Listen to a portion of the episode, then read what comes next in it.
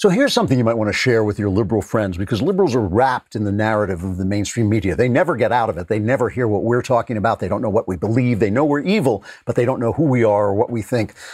And so they get wrapped in this narrative. And the narrative about Barack Obama is that everything that went wrong during the Obama administration was George W. Bush's fault. And then everything that went right in Donald Trump's administration was to Obama's credit.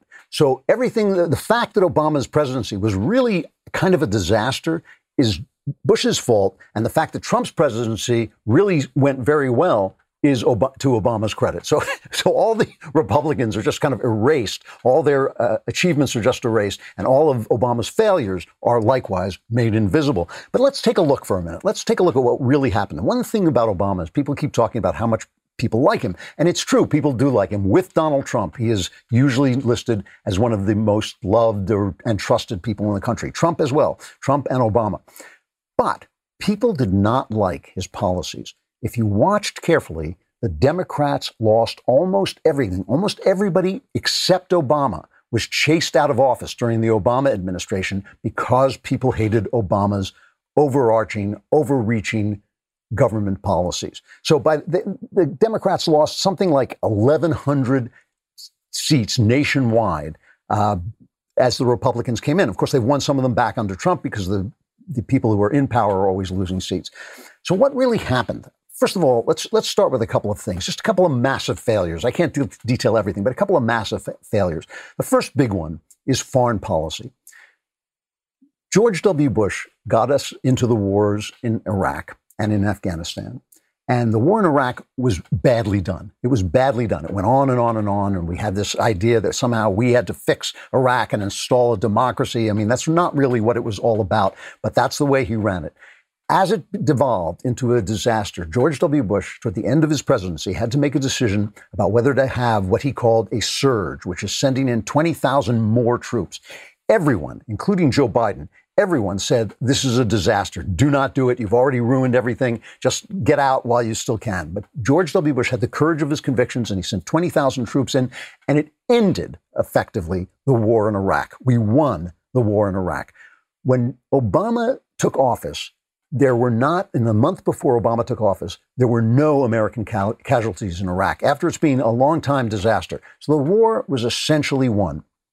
Obama, during his campaign foolishly promised that we would surge in Afghanistan and pull out of Iraq. Why was that foolish? Well, it, it made sense to the people listening to Obama because they didn't know what was going on. And they thought, well, the 9 11 attacks were launched out of Afghanistan, so it's fair to go to war in Afghanistan. But Afghanistan is not really a country, it's just a collection of tribes. So there's no way to win a war in Afghanistan, whereas Iraq was actually a civilization. There was a way to go in there and transform that society once we won. So Obama surged in Afghanistan, which did absolutely nothing except get more of our guys killed for nothing. And then he pulled out of Iraq and he pulled out against a lot of advice. He pulled out everybody. He didn't leave anybody there to keep the peace. Well, what happened? Al Qaeda reconstituted itself. The terrorists reconstituted themselves as ISIS, and they took over a caliphate the size of Ohio in Syria and Iraq. Now, this was a huge deal, and the reason it's a huge deal is part of the predictions, the, the uh, forecasts of the Islamic triumph over all the earth is that they will establish a caliphate and they'll establish the caliphate o- over all the earth. And this has to be a piece of territory. So the fact that ISIS ruled a piece of territory as large as an American state was very inspiring to would be terrorists around the world. And one of the things that was happening is ISIS was calling on terrorists around the world to strike even if they didn't have the support of the main body of the ISIS terrorists. And that was happening. There was the Bastille Day vehicular attack. Uh, there was the murder of a French police officer uh, and his partner. And of course, there was the mass murder we all remember at the nightclub in Orlando, Florida, where the guy said, I'm killing people on behalf of ISIS. And every time this happened, Obama would say, well, you know, that's just a lone wolf attack. But no, it wasn't. It was inspired by the ISIS caliphate, by the fact that they thought, oh, here it comes. Here comes our triumph of the world, right? Obama started having these really weak bombing runs over the caliphate, but they did nothing. He promised that he, there would be a red line drawn in the sand if Syria started to use, uh, you know, poison gas. They did. He did nothing. Donald Trump came into office and he said to his people, he changed the rules of engagement. He said, go in there and kill these guys, isolate them, encircle them, and destroy them.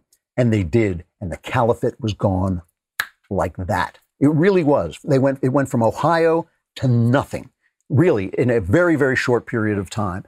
The press, if you go in and look this up, it's amazing. It's hilarious. The press says, well, you know, Obama started these bombing missions, and by the time Trump took office, the caliphate was gone. Completely false. That's a completely false narrative. Obama let this happen. When they said, Isn't ISIS taking over a lot of territory? He said, That's just the JV team. We don't have to worry about that. He left the Middle East on fire. He took over a Middle East in which we had basically won the war on terror, and he left it and it went, it caught fire. And he, that was his disaster. And Donald Trump cleaned it up. Now, another thing is the economy. And this is another thing people just don't, it's very, this is very difficult to understand. The crash in 2008 that caused the, the, disaster to our economy came about because of Democrat policies. Barney Frank and other Democrats engineered a, an attack on the banking system saying they weren't loaning uh, money to people because they were black. They were redlining people because they were black. That wasn't true. Even the New York Times, when they investigated and found they weren't loaning people to people who couldn't pay the loans back. But they put the Democrats put pressure on banks to loan mortgages to people who couldn't pay them back. And they basically guaranteed those loans with government money. Now, the people who were making these bad loans had to do something with them, the banks, and so they gave them to Wall Street, and Wall Street would bundle them up and hide them in these packages and spread them out and sell them throughout the economy. Then the real estate market stopped. It stopped increasing. It went back. It had a crash. That crash spread through the entire economy. Now, Wall Street was to blame for passing off these bad loans, but the bad loans were there because of the Democrats, especially Barney Frank. George W. Bush warned them again and again to stop making bad loans, to stop insisting that banks made bad loans. And Barney Frank said, I'll roll the dice. That's what he, those were his words. I will roll, I'm willing to roll the dice. He rolled the dice. They came up snake eyes. The economy crashed. Okay, now Obama comes into office. The day Obama was elected, the night Obama was elected, a conservative friend of mine called me up depressed. He was depressed that Obama had uh, taken office. And, and he said, you know, whenever the economy crashes like that, it bounces back at the same level it crashed. It usually crashes and recovers in a kind of V shape. The same level of crash is the level of recovery you get. And my friend said there's going to be a recovery no matter what Obama does, and he's going to get the credit for it, and people will think the crash is Bush's fault. Well, Obama was so incompetent and so unwilling to listen to anybody else's ideas and so certain that he was the expert who knew how to handle things that he burdened the comeback of the economy with incredible regulations, regulations which, if you look at them, helped his political friends. He burdened it with debt. He burdened it with uh, uh, the Obamacare bill that sucked all the economic air out of the room, and the economy was the weakest recovery in history. It should have been one of the strongest recoveries in history but it was one of the weakest because of Obama's policies. So they keep selling you the narrative well, Obama had a wonderful recovery. That recovery would have happened no matter what. Okay. It just would have happened no matter what. When the economy crashes in America, it recovers at, usually at the same rate. But instead, we had one of the weakest recoveries ever because of Obama's policies. When Donald Trump came into office, he did two things. He cut taxes and he started to peel back those regulations. Those regulations are just crushing. Some of those regulations, by the way, were written by Barney Frank. The guy who helped crash the economy actually wrote the rules for how to run the economy. And what he did was he stuck a lot of government regulators into boardrooms and offices, and that also held the economy back. Donald Trump was business friendly. He cut taxes, he cut regulations, and the economy took off. And everybody was like, well, that's a uh, Obama's recovery. No, that was Donald Trump taking Obama's foot off the brake. That was what it was. He was taking Obama's foot off the brake, and the economy recovered very quickly. And, you know, obviously the flu, the Chinese flu, has hurt that recovery. The lockdown actually has hurt the recovery. That's why the Democrats don't want the lockdowns to end. That's why they keep insisting, no, no, we can't open schools. But really, if we reopen, the minute we reopen, who do you think is going to be, do a better job with the economy? Trump or any Democrat? It's obviously Trump. And the final thing is the scandals. Everybody attacks Donald Trump. There have been so many non scandal scandals under Donald Trump's during Donald Trump's administration. The Russia scandal, absolute nonsense. The Ukraine scandal, total nonsense. Stormy Daniels, well, okay, that was a real sex scandal, but it was something that happened. It was a consensual relationship that happened before he was elected president. We all knew when we elected him, he was a billionaire playboy. That was his job, being a billionaire playboy. So the fact that he was going out with Stormy Daniels was not exactly a shock, but they played it for everything they're worth. All Trump has to do is say good morning, and it becomes a scandal. And they had this you can go back and watch the press saying, but the Obama administration, that was scandal free. Well, that was untrue. It was only scandal free because the press let the scandals die. They didn't really follow up when the IRS silenced opposition voices during uh, Obama's reelection campaign.